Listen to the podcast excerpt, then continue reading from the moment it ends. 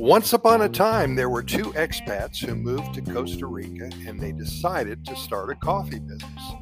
They were a married couple and they had no experience or knowledge of growing coffee plants, but they were determined to make it work. They both loved coffee.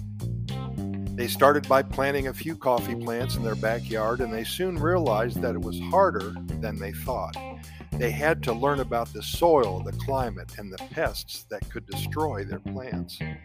One day, while they were working in their backyard, a group of monkeys showed up. Can you believe that? The monkeys were fascinated by the new plants and started to jump from tree to tree. The expats tried to scare them away, but the monkeys were too clever and they kept coming back. The expats realized that the monkeys were actually helping them. They were eating the pests that were destroying their plants. So they decided to leave the monkeys alone and even started to feed them bananas. As time passed, their coffee plants grew bigger and stronger, and they started to sell their coffee at the local market. It became a huge hit. People loved the organic and sustainable approach and label that they had taken. Their business grew and grew until they became one of the biggest organic coffee businesses in Costa Rica. They never forgot the monkeys that helped them in the beginning and even named their coffee after them. Now, every time someone drinks a cup of their coffee, they know it was grown with the help of some mischievous monkeys and the expats. Well, they're still happily married and living in Costa Rica, surrounded by their beloved coffee plants and hundreds of monkey friends.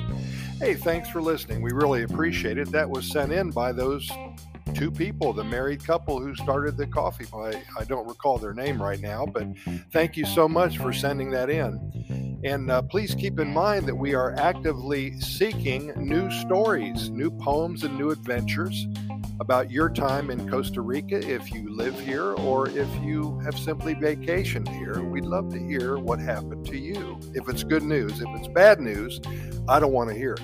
I'm sorry that it happened, but I really don't want to hear it. Send your good news stories, poems, and adventures to Costa Rica Good News at gmail.com. That's Costa Rica Good News and gmail.com, and we will share your story, your poem, or your adventure with over what is it, 407,000 readers and listeners now. We also invite you to go to our website at Costa Rica Good News Report.com. That's Costa Rica Good News Report.com. Every day I get up very early in the morning and I either write a poem, story, or adventure, or I share one of those stories or adventures from you. And I share them with everybody who reads and listens to our information. Also, we have links to our YouTube video channel. We have over 630 videos all about Costa Rica and the Pura Vida lifestyle. We have links to our over 3,100 Costa Rica Pura Vida lifestyle podcast series episodes. And then we have links to our close to 420 short stories. So, again, thanks for listening. We really appreciate this. We do this many times a day, and we hope you continue to follow us. Pura Vida, thanks for listening.